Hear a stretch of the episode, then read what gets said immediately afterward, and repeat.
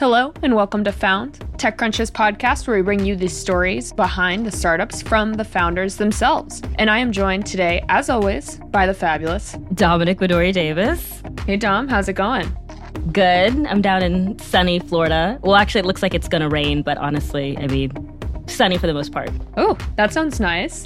Those of us up here in the Northeast are just getting killed by the pollen right now. Ugh. Also, just adding to the lovely week I'm having. Listeners, if you hear some construction noises, I've got some lovely men working in the yard next door who are just throwing metal rods around. So apologies in advance.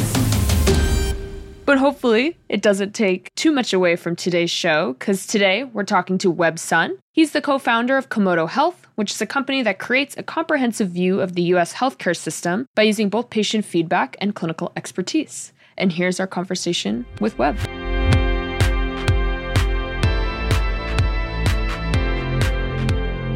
Hey, Web, how's it going? Hello, Becca. Thanks for having me. Oh, thanks for coming on. I'm really excited to dive into your company today. I mean, just going off of the name, I'm already intrigued. I randomly had a roommate in college who was really obsessed with Komodo dragons, never really understood it, but definitely thought about her seeing the name of the company. Wonderful. Well, perfect. Well, what probably makes the most sense to get started here is tell us what Komodo Health is and what you guys are trying to do. Oh, it's my pleasure. So, Komodo Health is a healthcare technology company, and we're creating the new standard for real world data and analytics through our platform, which enables real time, actionable insights into the treatment, diagnoses, costs, and outcomes for hundreds of millions of patients. And our partners engage us to achieve better outcomes faster by using our platform capabilities, our underlying healthcare map, and all of the kind of data and insights infused applications that we've built atop all of the the entirety of the stack. Mm-hmm. And sort of diving a little further into that, maybe if you want to kind of walk us through what the problem is that Komodo Health is solving and sort of like how this is a solution to that problem. Absolutely. Happy to do it. And I'll start by saying healthcare is renowned to be one of the most challenging sectors to work in. It's one of the most siloed. It's a part of the economy that's very low trust, if you will. Mm. And so the problem that we started with was how do you leverage all of these emerging technology capabilities? You know, today everybody's talking about AI, but even before that, there was advanced analytics, predictive analytics. How do you leverage all of that when you don't have an understanding of what's happening across the entirety of the healthcare system? And so my co founder, Dr. Arif Nathoo, and I started Komodo with the mission to reduce the global burden of disease. And when we were looking at that North Star, we said, you know, one of the challenges that anyone interested in patient cost and outcomes has to address is first starting with trying to get an understanding of what is happening to different patient populations across all these different diseases. And so we started off with what we call the full stack thesis. It's bringing to bear an understanding of everything. We call it ground truth and we've trademarked the healthcare map. It's us tracking the longitudinal patient journeys of hundreds of millions of patients across every encounter with the healthcare system. Mm. So, Becca, think about it. When you go to your primary care physician, there's a lot of things that your primary care physician will say, Hey, you know, you're too high stressed. You know, you're doing too many of these podcasts. You know, you need to take it easy. Ain't that the truth? right. you need to take it easy. that information is associated with you. When you go to CVS and you fill scripts, that information is attributed to you. When you get sent to, you know, your local hospital system for a stress test, all of that information is attributed to you. We've taken that kind of approach, done it at scale across hundreds of millions of patients We've de identified all of those patients, but what that allows us to do is better understand what's happening to patients, which allows us to provide better recommendations and insights around disease, how to intervene and better manage disease, and how to help achieve our mission of reducing disease burden. And mm-hmm. when you're dealing with all this data that is coming in, I'm just really interested how you because you're also using AI and stuff. How do you kind of deal with bias within the AI, you know, algorithms and stuff in terms of making recommendations and taking in this data? Um, how do you handle that? I think first of all, I'll say everyone wants to talk about AI today. And I think the potential for AI in healthcare is very exciting. But at the same time, patient outcomes need to be the first and foremost priority because if done incorrectly, there can be a very real human toll as it relates to bad insights, bad recommendations. And so when we think about it, high fidelity, reliable, data and a better understanding, as I alluded to earlier, around what's happening in terms of the ground truth of what's happening to patients in the healthcare system is really fundamental to the industry's ability to capitalize on the AI and technology opportunity. And I'll give you an example. One of our data leads recently asked ChatGPT for information on Montelukast and got a really impressive response. And now, if you were naive to healthcare and you just said, "Hey, I just want to, you know, get some information here," you would say, "Oh, this is fantastic. This is really insightful. This will guide and inform how I manage these patients." However, what ChatGPT failed to do was include the drug's black box warning and all of the adverse events associated with that specific therapy. Hmm. This only was surfaced when our data lead prompted ChatGPT to ask for those specific insights. And so that's one specific example where, you know, you have to kind of evolve the way you're thinking be, you know, really thorough in what you are asking of ChatGPT in this example, or how you're applying AI in other examples in order to get the most out of these technology advances. I, I would just say we see huge potential for data and technologies like AI to improve disparities, uh, to address disparities in healthcare delivery, address gaps in healthcare and research. However, if AI or advanced algorithms are being built atop flawed or incomplete data, as an example, if you were to only use data from commercial insurance companies, which tend to skew healthier and wealthier, the insights you would be uncovering and the recommendations you'd be providing to your partners would be massively biased to your exact comment. Mm-hmm. And sort of taking a step back from that for a second, this obviously, Komodo wasn't your first foray into the healthcare space by any means. You came from quite a nice resume and a nice career in the space prior to that. So, curious, what did the journey look like where you decided this is the problem worth focusing on and not only focusing on so much so that you're launching your own company? Wonderful. I'll start by saying I kind of generally categorize my career into three different eras.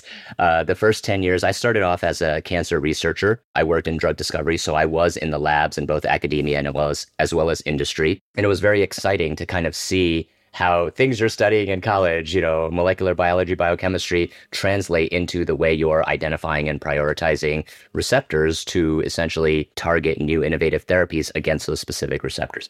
I then transitioned over to the sales and marketing, i.e., pharma commercialization side of the house for the rest of that first 10 years. And it really gave me a broad perspective into both ends of the spectrum, all the way from the various earliest beginnings of, you know, how do you think about the right targets? How do you identify the right molecules? All the way through to then how do you bring those innovative therapies to market? Mm-hmm. The second part of my career was all around building. So it was kind of my first foray into being an entrepreneur, but it was also in management consulting.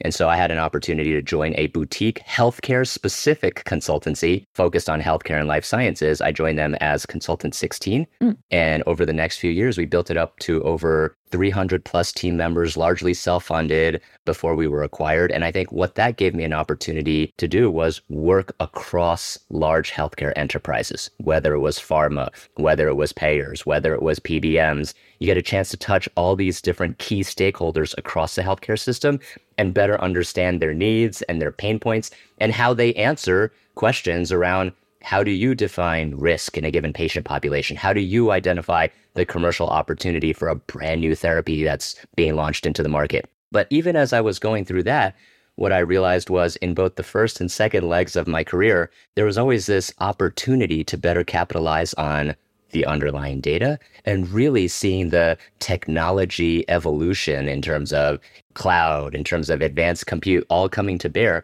I said, you know, the next leg of my career, I really want to take it in healthcare, in health tech, into this opportunity of how do you better impact the healthcare system? How do you better help patients get to better outcomes at scale? And how do you capitalize on all of this emerging tech and all these emerging software capabilities in order to essentially productize insights and productize recommendations at scale to support that kind of vision and that kind of opportunity. And that was the inspiration for Arif and myself co-founding Komodo Health together back in 2014. And something I'm always curious about talking to companies is obviously you guys have been around now for almost a decade and you are working with the plan that you guys have now. And I'm curious, was this approach sort of the first one that you came up with? Or was there some trial and error of sort of like what would be the best way to build this type of company? That's a great question. I'll start by saying there's a lot of disadvantages to being a consultant. You know, you get brought in, you look at some problems, you provide some recommendations, and you walk away. One of the pros of being a consultant for both Arif and myself, he was a leader in the healthcare practice at McKinsey. One of the pros are you get a chance to see all of the biggest problems that your clients are facing. And so, to that exact question, we had an opportunity to kind of say, what are the challenges that large entities are facing when trying to better understand patient cost and outcomes? And what are different approaches that could be taken to address that? We looked at all of the different kinds of projects that we had worked on over the course of our careers. We looked at all of the different kinds of problems and we were looking for commonalities across all the different stakeholders that we were working with. Mm. And the commonalities largely centered around the fact that a lot of people just didn't understand, or going back to the earlier question, had very limited sets of data and insights around very limited populations. And so we said, okay, First of all, if you could create the motivation, the incentive, the WIFM for different parts of the ecosystem to share data into one specific partner, that would create the opportunity to have a better understanding of kind of ground truth in the healthcare system. Now, the second part of that was you really had to believe that you could productize insights and productize recommendations and really create platform capabilities so that developers and engineers could essentially automate and productize their insights and recommendations and capabilities against that existing. And so that was really the inspiration for us to take that, you know, what we've now called the full stack approach, data through platform, through analytics APIs, all the way through workflow applications and start engineering solutions from the ground up that already had you know insights and data and recommendations already infused into the end products for all these different audiences that were interested in patient cost and outcomes. And that was really the inspiration for us putting our heads together and co founding Komodo Health. Mm-hmm. What are some of the challenges that you have faced getting data sets, especially with like, you know, limited data sets in an industry like healthcare? Yep. One of the big challenges when you think about healthcare is just going back to what I was just sharing. What is the motivation? What is the WIFM? What is the incentive for people to bring together data in service of the greater good. I'll give you a very specific example here. When you look at what happened with the pandemic, with COVID, it was incredibly powerful to us to see what can the art of the possible when you look at all of these key stakeholders across healthcare, whether it be pharmacos working on these vaccines, whether it be different payers that were now sharing information around what was happening to COVID patients, whether it would be policymakers kind of serving as a behind the scenes driving force in saying, hey, we need better real time infra and insights so that we can track the pandemic, intervene with the pandemic, launch these new therapeutics to address the pandemic. It really showed the art of the possible in terms of what we can do when we bring key stakeholders together from all these different audiences in service of the common good. Now, I'm really excited to share, you know, Komodo Health was selected as one of the partners for President Biden's relaunch of the Cancer Moonshot Initiative. And if you go back to what we're trying to solve for here, what we're trying to solve for is how can we better address all of these different cancers types? How can we better intervene? And it starts with an appreciation that we have to work together. We have to start sharing more data. We have to be willing to share our own data. You know, I'm a patient. Do I consent to sharing my data? With all these different stakeholders as long as it's de-identified, which for me is, you know, I'm very willing to do so. And then as we do that, bringing together the policymakers, the therapeutic innovators in order to say there's all these different cancer types. How do we prioritize them based on patient unmet need, based on cost to the healthcare system? And how do we work together so that when new therapies are available, they're getting to the right patients at the right times through the right providers, et cetera. Mm-hmm. And your example with COVID is really interesting. So I'm curious what it was like prior to that. Did you guys receive pushback trying to get some of this information from certain groups, or did it seem like you were able to get a good amount of people to kind of buy in on this notion of the more data we have, it's better for everyone? Yeah, I think one of the things here is data has always been available, right? Whether you license it, whether you acquire it by some, you know, by some trade, exchange of value, data has always been available. I think what we're seeing in 2023 and beyond is just ever increasing availability, ever increasing kind of accessibility, ever increasing liquidity as it relates to data. I mean, right now, I'm looking at my Apple Watch, I'm looking at my Whoop band, and there's all this information that I'm tracking on myself, right? And you see Apple Health working on their initiatives to launch these different partnerships. I think what's been really exciting is just having so many different parts of the healthcare ecosystem realizing what's possible if we bring together kind of traditional claims, pair it with genomics data, add on EHR and EMR data, you know, layer in additional social determinants of health data, you know, extend that to wearables. It's just incredibly exciting to think about all of the different use cases that can be addressed when we're bringing together more and more insights around what's happening to patients across their individual journeys and then analyzing that, reviewing it at scale. What was it kind of like running a company, like a healthcare company specifically, like this during the pandemic when the whole industry was kind of up in arms and everything was moving so fast and everything was just so wild? what was it like? And also, how did you personally handle running a company like this, uh, you know, as a founder, as a person? You know, like how, how was this on you? Absolutely. I guess I'll look at this through a couple lenses operationally, culturally, personally.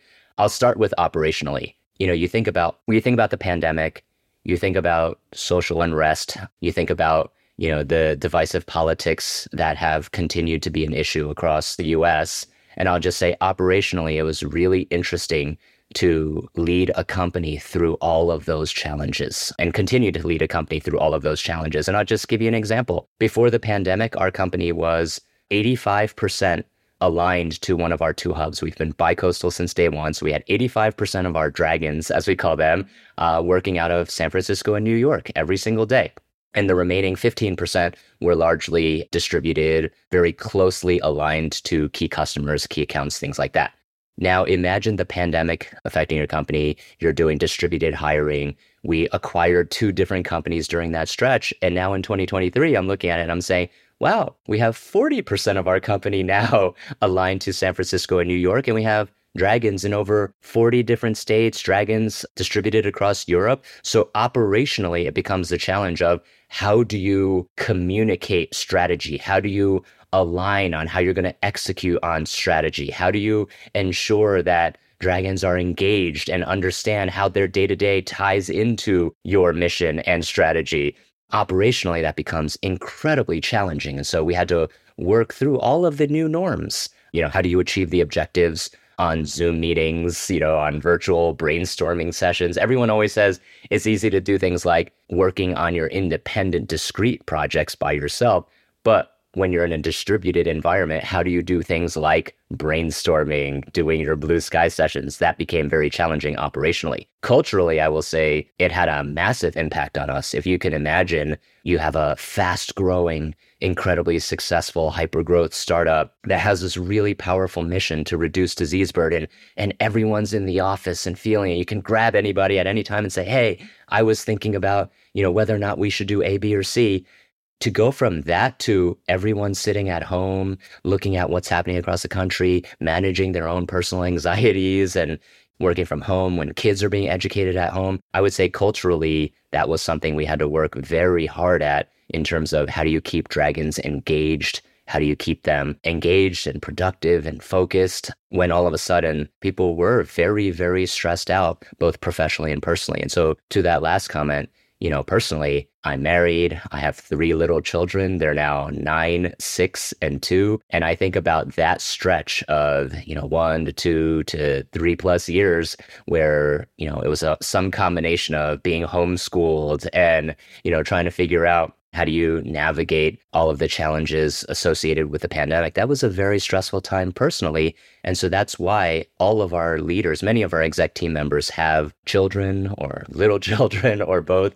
So, you know, we we had to approach all of those challenges with a very high degree of empathy in order to help ourselves and help our team get through a very challenging stretch for everybody and for Komodo Health as well. Yeah, I can only imagine. Well, we all, you know, that time period was so Ah. yes, wow is the right word. Yeah, I know, right? and now we're going to take a quick break, but when we come back, we'll get into what motivated Web to become an entrepreneur and how the Komodo team navigated multiple rounds of layoffs. Stay tuned.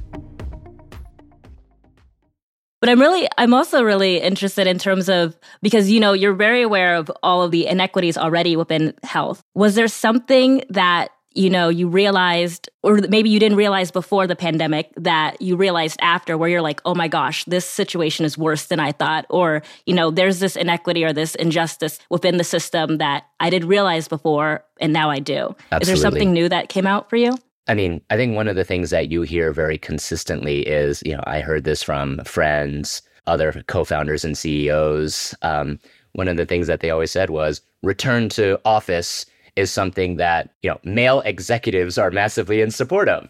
And when you think about that statement, you're like, wow, that's a really powerful statement because until you step back and think about that and contextualize what families are trying to deal with and what other working parents are trying to deal with, it's very hard to kind of step away and say, oh, I have the privilege of being able to say, hey, you know, when and how can we help the team be more productive, be more engaged, be more focused, while also needing to simultaneously appreciate that not everyone has the you know privilege to say do i have support from a childcare point of view? Do i have my children in a school that's going to be able to get them back on campus early in the pandemic? These are the kinds of things that you don't really appreciate. And so there's kind of personal appreciation for what people had to navigate and then obviously having empathy for that. And then professionally i think one of the things that really inspired our dragons is if you think about it we have an opportunity we also talked about it as almost a moral obligation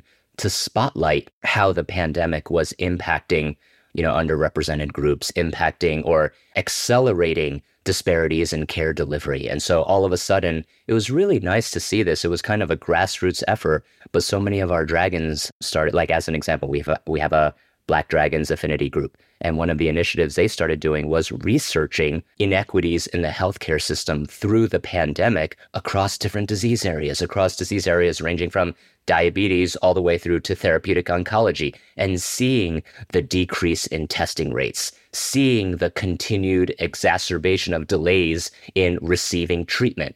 And all of a sudden, you see that and it was really inspiring to see all of our different dragons kind of finding ways to live our mission through our own work and through our own technology solutions and capabilities. That for me was really inspiring. And we started celebrating internally and publicly a lot of the innovative research and work that our team members were doing, essentially through their own inspired efforts and passion for the topics at hand. Mm-hmm.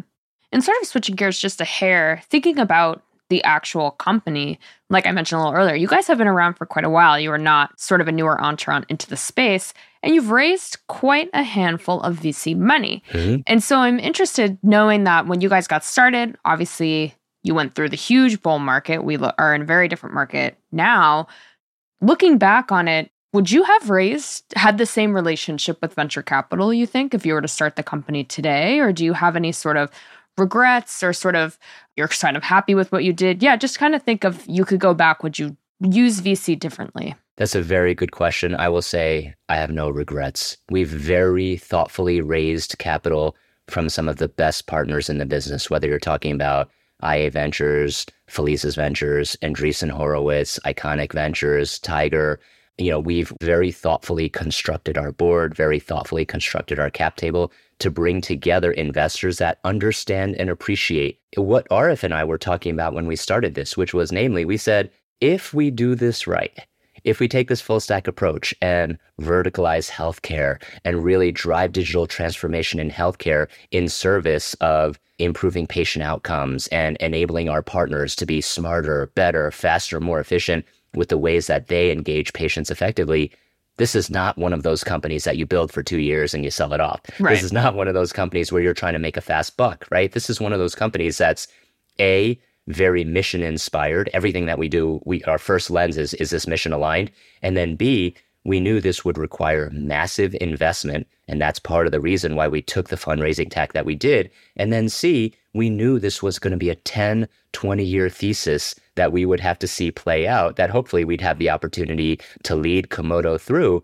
But this isn't one of those, you know, opportunities where you create some B2C application and then, you know, sell it for a billion dollars right. with 13 people in your, you know, in your basement. This was one of those things where we said, we would have to really bring partners to the table that had an appreciation for just how difficult the journey would be and that would stay with us over the course of, you know, building out Komodo, taking Komodo's capabilities into all these different markets and would be essentially patient capital as we executed on our mission. Mm-hmm. And speaking of your co founder, since we haven't chatted about him too much yet, knowing that you guys are both still involved in the company in sort of slightly different capacities, maybe if you want to talk about how you guys have sort of divided the work thus far, or sort of how you've played to each other's strengths, and a little bit about how you chose the current leadership structure that you guys do have. Yeah, that's a fantastic question. And, it's something that a lot of our new dragons ask of us. And so it's very easy for me to answer this. You know, it's very interesting. People tend to lean in where their passions are, right? Mm-hmm. And so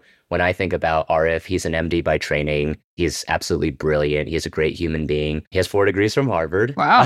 um, and he loves when I share that with people. I would say more importantly, because of his deep there's you start with domain expertise and then you extend that with intellectual curiosity into you know a specific set of disciplines. And so as a result of his expertise and interests and curiosity he tends to lean in more on data on product on engineering. On my side i tend to lean in more on sales marketing and people. And then when you think about a lot of the teams that support driving Komodo's growth, whether it be finance, whether it be legal, whether it be operations. Those are teams that we tend to have shared responsibility and oversight over. Mm-hmm. But in a general kind of approach, that's the way we've divided and conquered. And I would say what's really exciting as well is we oftentimes attack problems with very different approaches. Mm. But what that allows us to do is really debate different ideas and points of view very rigorously with our executive team and I think the organization is stronger and better for that discourse. Mm. How did you and your co founder meet? Definitely. I think what's cool is in healthcare, in healthcare consulting, the circles are fairly small and fairly overlapping. And so what was really nice was we had a number of mutual friends repeatedly say, and this is completely unsolicited, hey, at some point you should beat Web, or say to me, hey, at some point you really need to talk to Arif. And after a couple of these, I just said to one of the folks, I said, you reported directly into Arif, you know, you should help me broker that introduction because you're like the fifth or sixth person in the last 18 months to say this to me. And we were introduced through virtual friends. We ended up meeting up together and just talking about our experiences, things we were doing. I was very interested in what he had done professionally at McKinsey, the kinds of projects that he had done across, you know, some of the leading Fortune 100, Fortune 500 institutions, you know, across healthcare. He was very interested in a lot of the work I had done, plus the fact that I had made the transition already from consulting into health tech and into raising venture capital and all of that. And so it was really exciting when the two of us started talking about what's missing in healthcare, what's missing in health tech, and what is, you know, the big idea that can really help transform healthcare and really capitalize on all of these emerging software and technology capabilities in service of driving improved patient outcomes.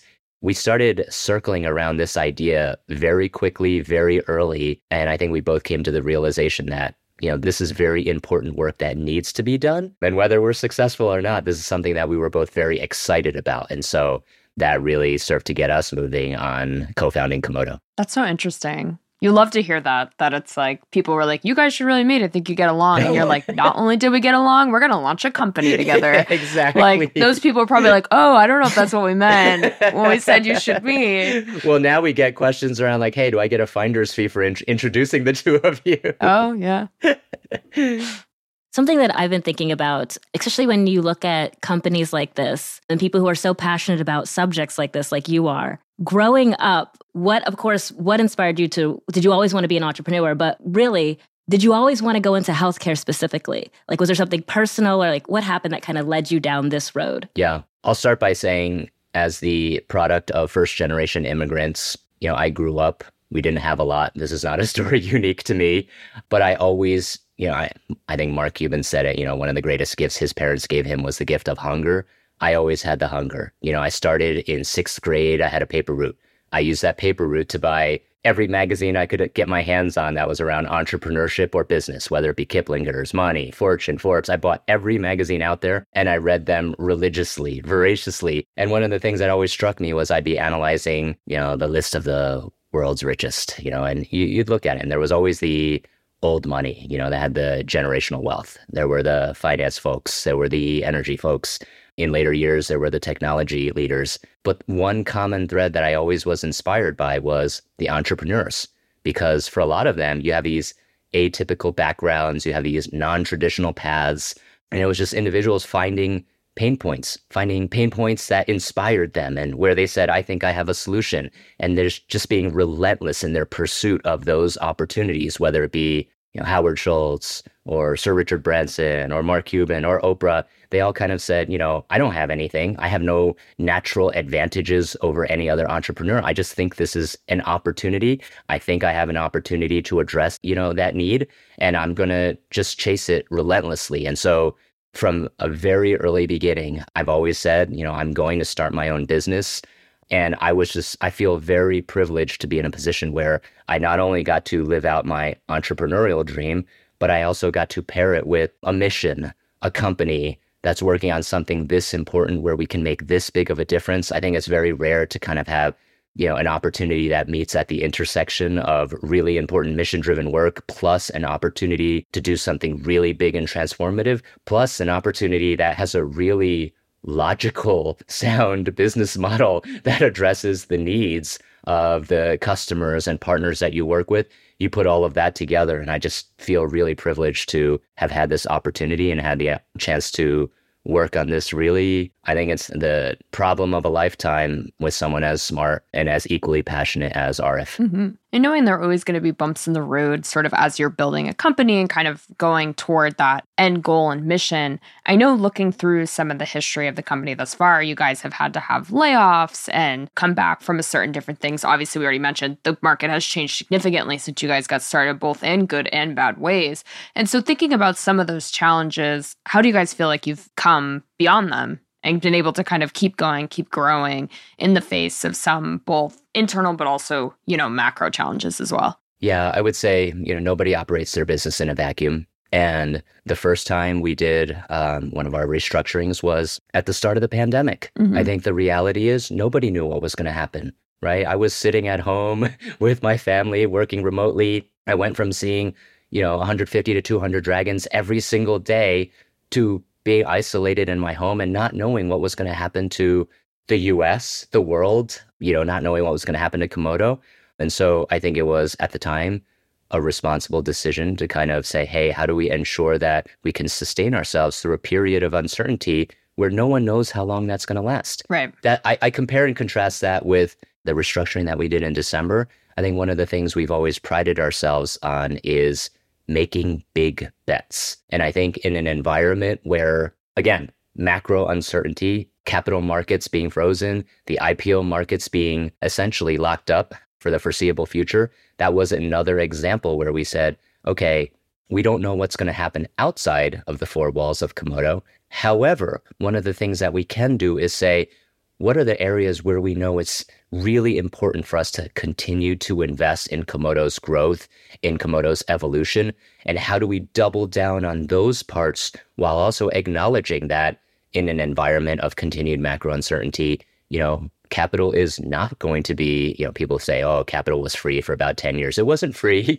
right. but at the same time, it wasn't as onerous to raise capital as it's clearly going to be in the coming months and years. And so we said, okay, in this shifted macro context, how do we ensure that we have the capital and resources to really double down on the areas where we're going to, you know, really invest in the big bets and then essentially free up some of that capital through some light restructuring in other parts of the business. And so that's kind of the approach that we took, but we are still massively focused on growth. We're still going to add over 100 new dragons into the organization this calendar year. And so what mm-hmm. you see is rather than, um, you know, we view it as reinvestment into the parts of the business that we know will be critical to our success moving forward, and then kind of staving off investment in parts of the business that will either grow slower or be less critical to the near term success of the business in the coming 12 to 24 to 36 months. And maybe taking a second to wrap up here on one last question about the future, since you just mentioned sort of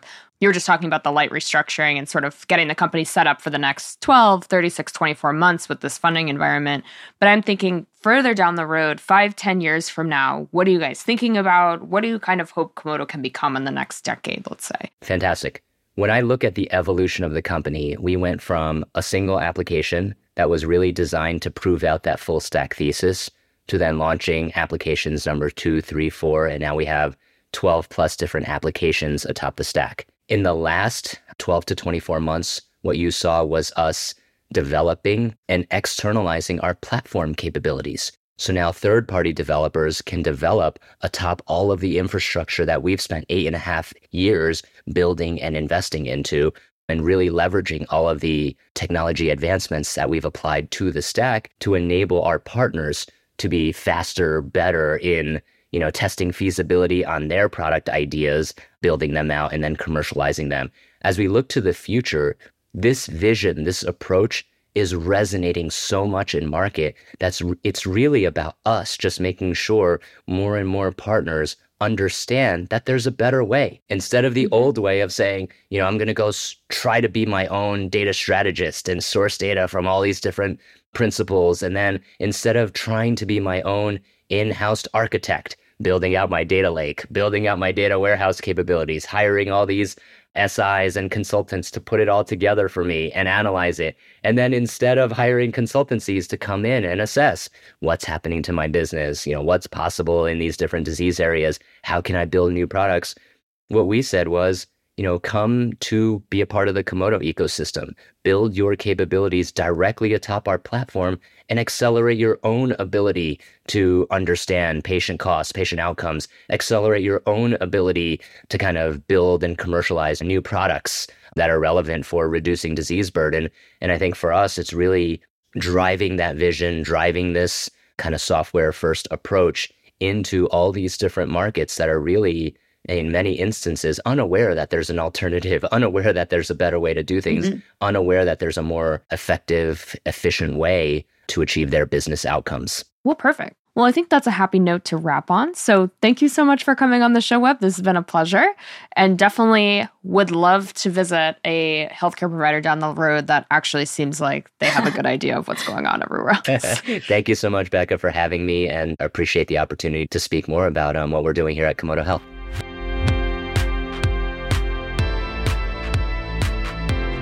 Well, Dom, that was our conversation with Web. What did you think? Very interesting company. Uh, what were your thoughts? You know, I like the idea of this company a lot. I definitely can see the need for this because it's definitely annoying when you go to, say, a newer doctor or a specialist or something. And it's like, even if you're recommended by a healthcare professional to go, they like have no information about you. So I definitely can like see what they need and the use cases for this. But I walk away feeling a little light on the details. Like, I'm not 100% sure exactly how this works. And if it's one of those kind of things where the only way it can be successful is really if everyone signs on, which, like, those kind of business models always make me a little nervous because if they don't, then it's kind of like, well, you're not getting the complete view. Yeah, I know. Because, I mean, one thing is like a comprehensive view of the US healthcare system. How does one get a comprehensive view of the entire US health system? Mm-hmm. It seems like even the government at times doesn't have a comprehensive view of what is happening. Oh, I know. And then presenting that to patients and people. I guess this is something I would like to see in action. And I'm trying to model it in my head on how it works. I don't know how the network and everything works. But yeah, you're right about the the details. Yeah. One thing I did think was fun about this company is the founder story, though. Like the fact that Web and his founder were introduced through mutual friends who just like thought they would get along is so funny for me to think about that they like were like we got along so well we decided to actually launch a company. I know right? Which like i'm like what did those mutual friends think? Like they were like oh i thought this would be a guy you'd like meet up with and play golf. And it's like no now you're literally quitting your jobs and starting a company. They're like you guys were supposed to be brunch buddies and now you guys are starting a company together. Right but I mean, hey, if you get along with someone that well and you're that passionate about an idea, like that's the kind of founding team like you want, I guess. So not a bad thing, even though it's kind of weird path. Yeah, and it seems to be working quite well. They get along, and the founding story was really interesting. And I kind of like how he spoke about his motivations for wanting to do really well and be really successful, mm-hmm. and kind of taking what he learned from consulting, which I mean, people have varying views on consulting. But no, I mean, like a lot of people talk about consulting as a place where you go to kind of figure out what you want to do next. And so it's always really amazing to see like the thinkers that come out of an industry like that. Yeah. And so that's the kind of people you want in consulting when you think about the end of the day, like someone who has these kind of big ideas. Like you don't want to work with a consultant who's like, okay, let's increase your bottom line by 1%. Like it's like you want the people to take the big swings. So I guess it's not super surprising for someone in the consulting field to like make the leap to being a startup founder with their own ideas. No, yeah. I also liked how he was kind of open with the layoffs that the company had to conduct. Mm-hmm. And also how we were able to talk about COVID, which I know people are like tired of talking about COVID, but when you're in healthcare, I feel like it's just so interesting to see how they were navigating that time. Mm-hmm.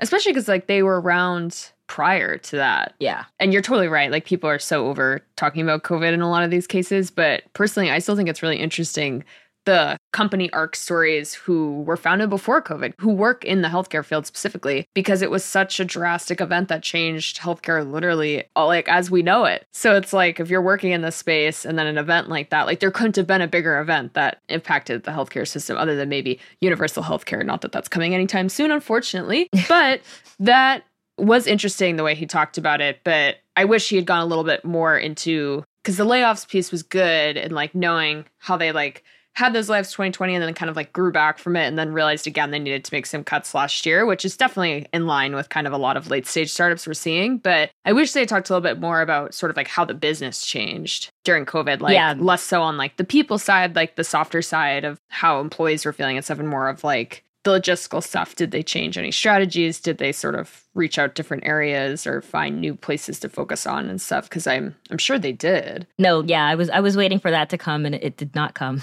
but yeah uh, i mean maybe they didn't but i'd have a hard time believing that was the case. Yeah agreed. I definitely think this could be if this company ends up being successful in really like mapping everything together yeah i think it could be a really good thing that we need in this very fragmented US healthcare system. But yeah, I'm still a little a little skeptical on sort of being able to reach that lofty of a mission just because there's just so many, just as we said before, just so many people who have to buy in. Yeah. Do you think, and here's a question for you. Okay, wait. Do you think when it comes to the healthcare, do you think that healthcare companies are better off being really broad or that they should focus on like a really niche thing and that's how better impact is made? Ooh, that's such an interesting question. Cause I know I've talked a lot about sort of the niche side of healthcare with people because just with like everyone piling into healthcare in like 2020, like investors, a thing that kept coming up when that funding started to pull back was that a lot of people in the space weren't surprised. Because if you're a company targeting some niche disease, and like niche is a loose word because the majority of medical ailments, things you would need treatment for or the like, are decently small. There's small total addressable markets. You're not going to get a billion dollar IPO from a company targeting a rare cancer. Like, that doesn't mean it's not a good company. It's not worth backing. Of course it is. But it's not, some of that stuff is just like not the kind of venture business fundamentals that I think a lot of firms are looking for. So like a company like this more fits the venture model. Yeah. But you're totally right where it's like I think sometimes some of the smaller stuff because it's more specific ends up making more of a difference. Yeah. It's probably balancing a proper healthcare company suitable for the venture model and that can also strive to make an impact. Yeah. Yeah. No, that's definitely a balance they're going to have to sort of work to bring together as they continue to build. Found is hosted by myself, TechCrunch senior reporter Becca Szkutak, alongside senior reporter Dominic Madori Davis. Found is produced by Maggie Stamets with editing by Kell. Our illustrator is Bryce Durbin. Found's audience development and social media is managed by Morgan Little, Alyssa Stringer, and Natalie Kreisman. TechCrunch's audio products are managed by Henry Pickavet. Thanks for listening, and we'll be back next week.